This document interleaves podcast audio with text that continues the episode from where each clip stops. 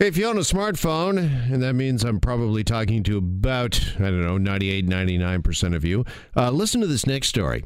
The Washington Post, they uh, recently conducted a privacy experiment on iPhones, and a tech reporter for the paper says that he found that his iPhone actually sent data to, how about this, over 5,400 app trackers in just over a week, which is pretty mind blowing. And for more on this, we're joined now by tech expert Adam Oldfield. He joins us here on Global News Radio 640 Toronto. Adam, good afternoon. How are you, sir? I'm doing well, Jeff. I, uh, it's, it's good to see that we have listeners on AM 640 and we also have listeners on your phone at all times. That's good to know. Good to know. well, tell us about the first off, just these so called app trackers. What exactly uh, are we talking about here? Well, there is uh, app trackers are basic. Uh, they're more or less a cookie. I mean, we've heard of cookies. Uh, not to get too nerdy on on you, but cookies are like little bits about information about yourself. Now, they could be about the type of phone you have, where you live, uh, possibly what you did that day. So when we're when we're moving around uh, and we have our location services on, it's tracking what we do. Your phone is tracking what you do um, for the purpose of obviously your benefit and all the users that are using smartphones. The intention is to be able to make it more convenient and make it more advantageous for you to find things that make sense. So, for example, if you're going to a, a coffee shop at a regular basis and you're using uh, Google Maps for argument's sake, there could be a feature or an ad that may come up that says you can save 30% off your next purchase or otherwise. So, those little trackers or uh, tidbits that are being sent are going to third party programs. Now, that example I used was Google Maps. The one that you're referring to, that the tech individual or was researching that had so, many, so much information submitted, was through Apple. And I think the real shock here is there's a lot of Apple users that have this kind of uh, uh, safety feeling of I've got an Apple, they know how to keep my information private, they don't touch my stuff, I'm good to go. And the reality is, it's all the other apps within Apple that is being shared. And further, all those terms and conditions that's seven pages long, we all go, yeah, yeah, yeah, go ahead, just make it work. Right. Those those little things that you're agreeing to is where this information is getting the ability to be shared to all these third party services. Okay, so these uh, are they everyday apps that I might get off the the app store that's tracking my whereabouts, and is it also uh, websites that I visit w- with cookies? When we add all that up together, uh, you could get a number like this: fifty four hundred app trackers in just over a week. Absolutely, yes, and and I mean even the ones that come with the phone. So the default settings when you turn on your phone, and this this is another uh, mis misunderstanding, or uh, uh I would say a under uh, a credibility point that you would say when I buy it from the manufacturer. Um, I'll give you an example. My father, you know, he buys a phone. He goes, I don't touch it. I use exactly what they give me. I'm perfectly safe. They're not using it. The reality is these defaults that come with the phones when we buy them, they're not necessarily in your best interest you have to go into the settings. You have to turn off these location trackers. You need to turn off the settings that say do not follow me um, because they come preloaded. Now, in a lot of ways, it's because they're learning. And when you load your phone or your computer, for this matter, we're using all examples here, it asks you, do you give it permission to submit updates to our op- to our operations so we'll be able to better serve you? A lot of people go, yes, that sounds great because there's this feeling that if I let them know, then they'll be able to answer my questions if I have problems. Mm-hmm. The reality is, you've just given them the portal that allows all that information that is being collected every day about what you do, where you email, when you emailed, what you were on when you emailed.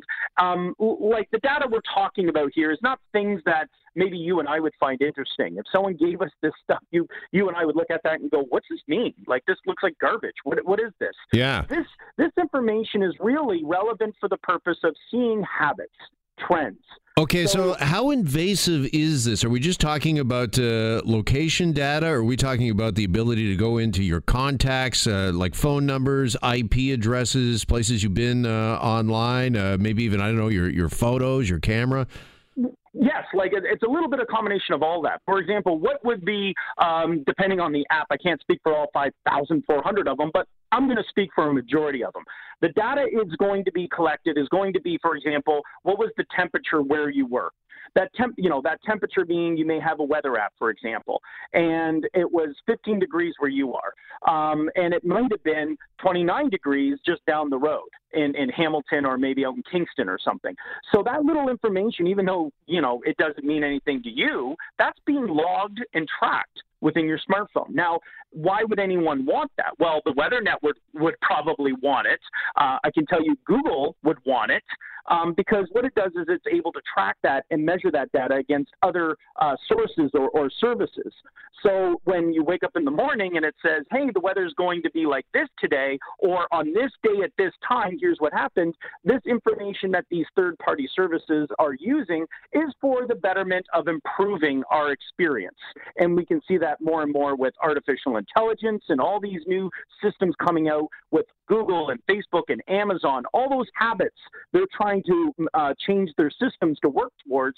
That's where these little tidbits of information is valuable to them. Okay, so the, all of this information isn't necessarily by these apps and these third parties uh, being sold to, uh, I don't know, advertisers or, or, or, somebody else. That they're legitimately using this just to make uh, their apps work better for you?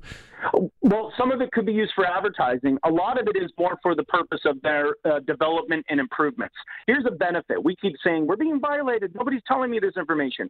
Why this is important is because this, this is me speaking on their behalf now, is that I need this information because I need to know if there's been problems or issues with the app I may have loaded onto your phone, for argument's sake, that there was a penetration or a, a, a, a malware uh, acceptance that could be uh, a problem. One of the things each of these developers and third parties that are listed on these Googles and Apple stores, they are required and they are accountable to these uh, to these operators. So Google and Apple are making it very much ma- uh, more so now very accountable for the systems they're allowing on their networks.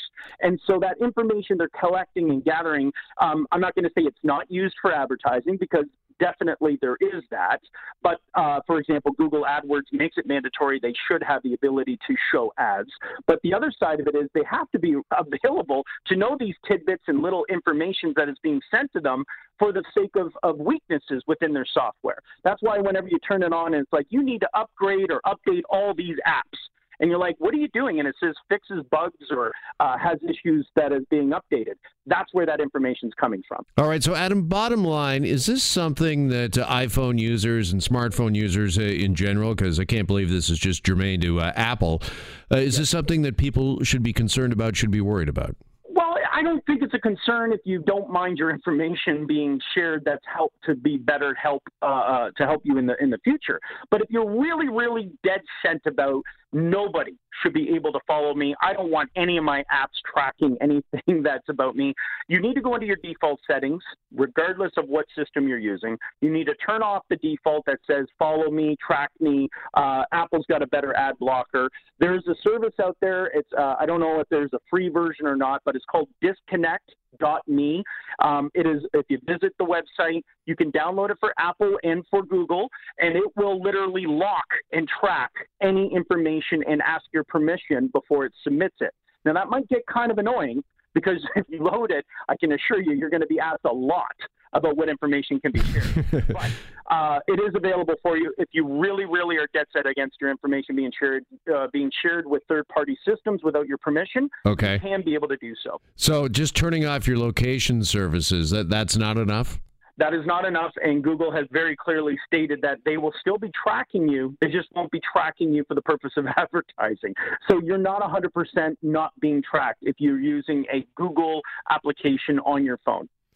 All right. Uh, just finally, uh, Adam, when we hear 5,400 app trackers in one week, uh, again, that's a pretty big number, mind blowing number here, but uh, does that seem out of the ordinary to you? And uh, what does this tell you about smartphones just uh, overall or in general? Because, I mean, personally, I've been really hesitant about things like Alexa and Google Home and that because it just sounds like it's a microphone in your home. Right. And, you know, call right. me paranoid if you want to be, but when I hear about this as well, it's almost like my smartphone isn't really a phone anymore. It's more like a surveillance or tracking device. Well, that's true. And what you're referring to with Alexa and Google Home, they're, they're referred to as triggered data. So triggered data means that you're calling it or you, you yell out to it, hey Alexa or hey Google or whatever whatever that is. That's a triggered data response. What we're talking about is non-triggered data. And and there's a claim that nobody's listening unless you tell it to, but uh, to answer your question, 5,400 app trackers doesn't really sound like a lot to me because you figure that most apps are really a combination of several services. So, for example, again, I'll use Google Maps. It's utilizing both Gmail, your email services. It's using music services. It's tracking also uh, uh, uh, uh traffic and speed. It, it's, uh, it's incorporating weather, uh, calendar. So, all of these are using separate part services to track different individual components about what you're doing. So, as in most apps or most smartphones come preloaded with between 25 to 30 apps. So if you take a look at that and consider that those are using um, at minimum three services, 5,400 certainly adds up very quickly when you start looking at an average of For sure. 50 apps yeah, using three-party services. I just have a feeling when the next iPhone comes out, I don't know if you remember the old hit from the early 80s from Rockwell, uh, Somebody's Watching Me. That that right. should be what they have to use. That's the theme music there. Uh, Adam, I got to leave it there. Uh, thanks so much for joining us this afternoon. You, All right, I we'll talk soon. It. There goes a tech expert, Adam Oldfield.